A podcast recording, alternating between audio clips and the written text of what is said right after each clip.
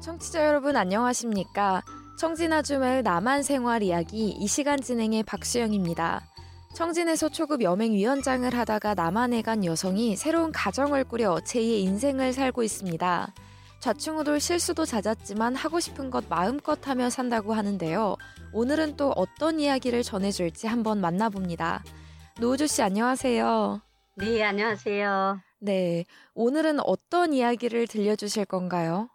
네, 오늘 시간에는요.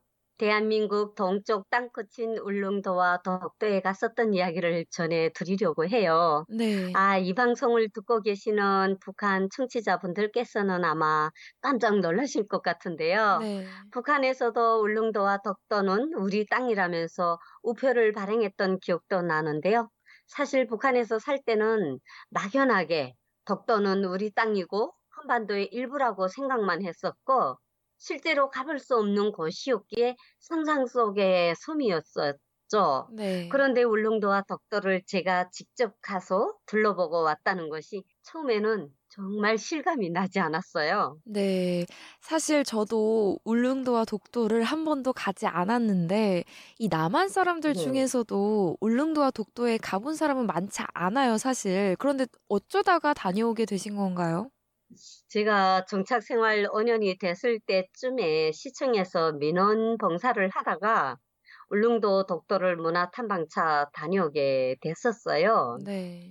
이제 함께 갔었던 언니들이 저를 보고 야, 우주 씨는 정말 복이 많다면서 대한민국에서 살면서 울릉도에 여러 번 와봤지만 나도 독도는 날씨가 허락하지 않아서 못 갔었는데 이번 기회에 독도까지 둘러보게 돼서 감회가 남달랐어 라고 얘기를 해주시는 거예요. 네. 저도 가본 적은 없지만, 독도는 날씨가 조금이라도 굳으면 들어갈 수가 없어서 울릉도까지 가더라도 독도까지는 발 닿기가 힘들다고 들었어요.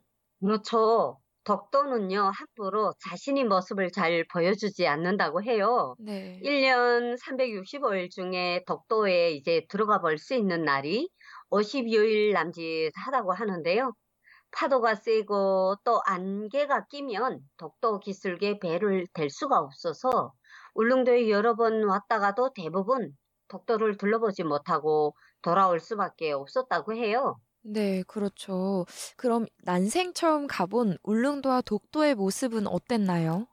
정말 상상 속에서만 그리던 울릉도와 독도를 탐방하는 내내 저는 정말 꿈만 같았고 막 가슴이 부풀어 올라서 그 흥분을 어떻게 주체할 수가 없었어요. 네. 백대 명산에 선정된 성인봉과 또 산꼭대기에서 웅장하게 쏟아지는 그런 봉내 폭포도 두 줄기로 막 쏟아지는데 그걸 구경하는데 놀라움을 금치 못했거든요. 네. 한 시간 정도 이제 배 타고 또 도착했던 덕도는 자그마한 돌 섬이지만 감동은 그 무엇보다도 엄청 컸거든요.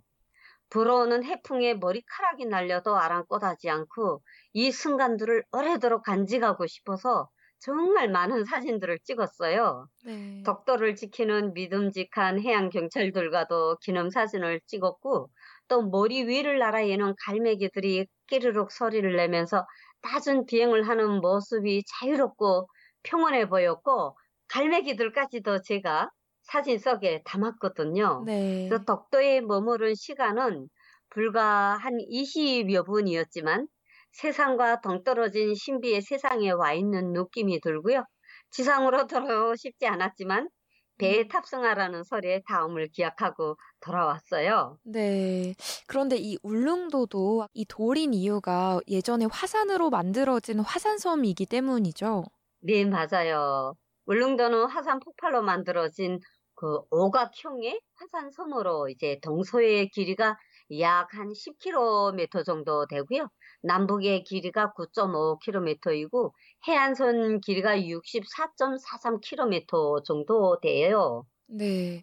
그런데 그럼 울릉도에서는 또 어디 어디를 좀 가셨나요? 울릉도에서는 바다가 보이는 둘레길과 성인봉, 또 나래분지, 복내폭포, 첫대암, 그리고 내수전 전망대 등을 둘러보고 왔는데요.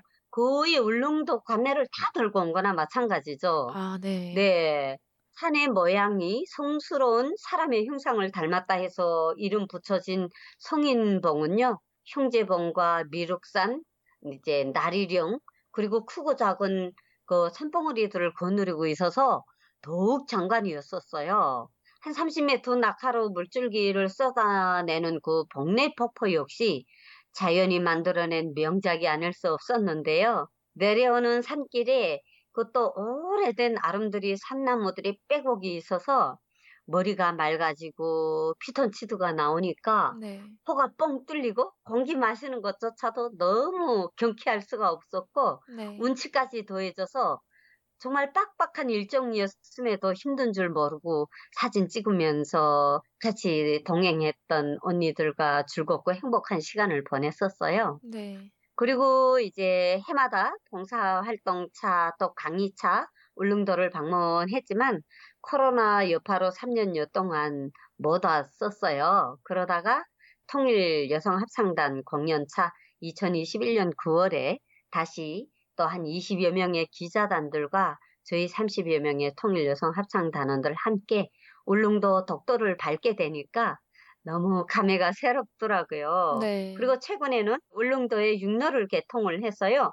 해안산 둘레가 한 64.43km인데 차로도 돌아볼 수도 있고 자전거로도 타고 둘러볼 수 있어서 너무 좋았어요. 네. 그러면 재작년에 또 다시 독도를 찾으셨던 건가요? 그렇죠. 두 번째로 가는 건데도 배에 올라타니까 가슴이 두근거리고 심장이 뛰어서 선창으로 나가서 점점 가까워지는 독도를 지켜봤는데요. 저희들이 합창 공연차 들렸기 때문에 독도에 도착하자마자 준비한 소품들을 들고 내렸어요. 네. 또 이제 갈매기 나라예고 이런 또 웅장한 독도에서 합창 공연을 할 수 있다는 것이 정말 영광이었는데요.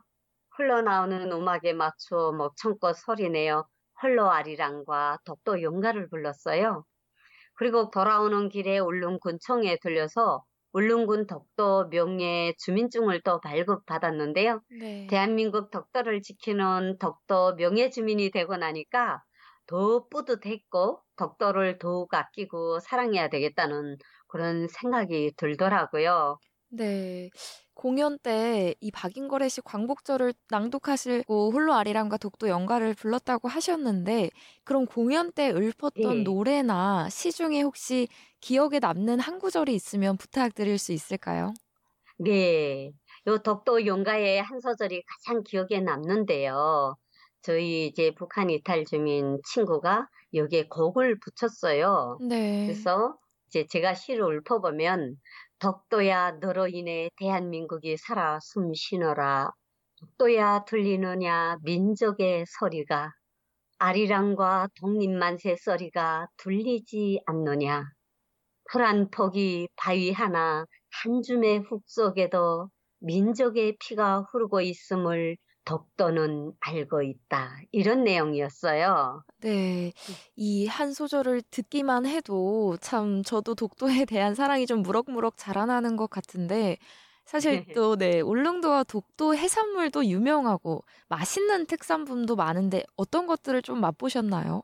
어, 울릉도에 갔을 때 특산품은 이제 오징어, 그리고 더덕과 더덕으로 만든 엿, 그리고 호박 농사를 엄청 많이 하거든요. 네. 그래서 울릉도에서 생산된 호박으로 만든 호박엿, 또 마가목 술도 사서 챙겨왔었죠. 네. 저녁 식사로는 울릉도의 별미인 명이나물과 부춘무침, 부지깽이나물, 말린 산나물 무침, 울릉도 도덕무침, 갓 잡아 쫄깃한 오징어회 등을 맛있게 먹었어요.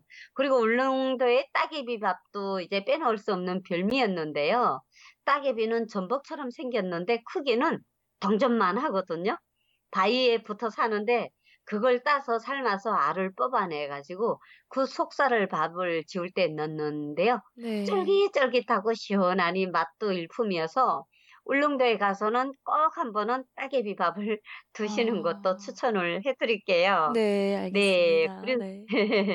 그리고 또 날이 분지로 이동을 하면은요, 네. 부추전이 유명한데요. 네. 예, 그 부추전에다 유명한 호박 막걸리 한 잔씩 맛보고 오는 길이 그렇게 행복하고 죽을 수가 없었어요. 네. 지금 말씀하신 따개비밥, 또 예. 더덕엿, 호박엿, 마가목술 이런 것들을 제가 메모해 놓고 나중에 갈 때 꼭 먹어봐야겠어요. 어, 네. 그런데 네. 또 북한 주민들은 더욱 가기 힘든 울릉도와 독도를 가보신 거니까 감회가 또 남달랐겠어요.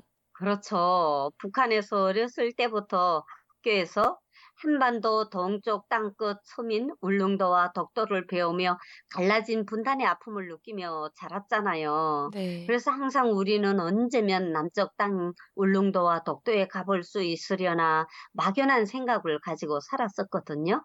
그런데 그 꿈이 현실이 되고 또 마음껏 대한민국 유명한 명소들과 구석구석 어디든 다닐 수 있는 자유를 누리고 살고 있으니까 너무 감사하면서 살아가고 있고요. 네. 남과 북이 자유롭게 왕래할 수 있게 되어서 우리 북한의 고향 주민들도 다양한 남한 명소들을 자유롭게 구경도 하고 왔다 갔다 하는 오갈 수 있는 날이 하루빨리 오기를 간절히 바라면서 오늘 방송은 여기서 마치도록 하겠습니다. 네. 노우주 씨, 오늘 말씀 감사합니다. 네, 여러분 다음 시간에 또 뵙겠습니다. 네. 청진아줌의 남한 생활 이야기 오늘은 한국 포항에 있는 노우주 씨를 전화로 연결해 한반도의 울릉도와 독도에 대해 전해드렸습니다. 지금까지 진행해는 워싱턴에서 RFA 자유아시아 방송 박수영입니다.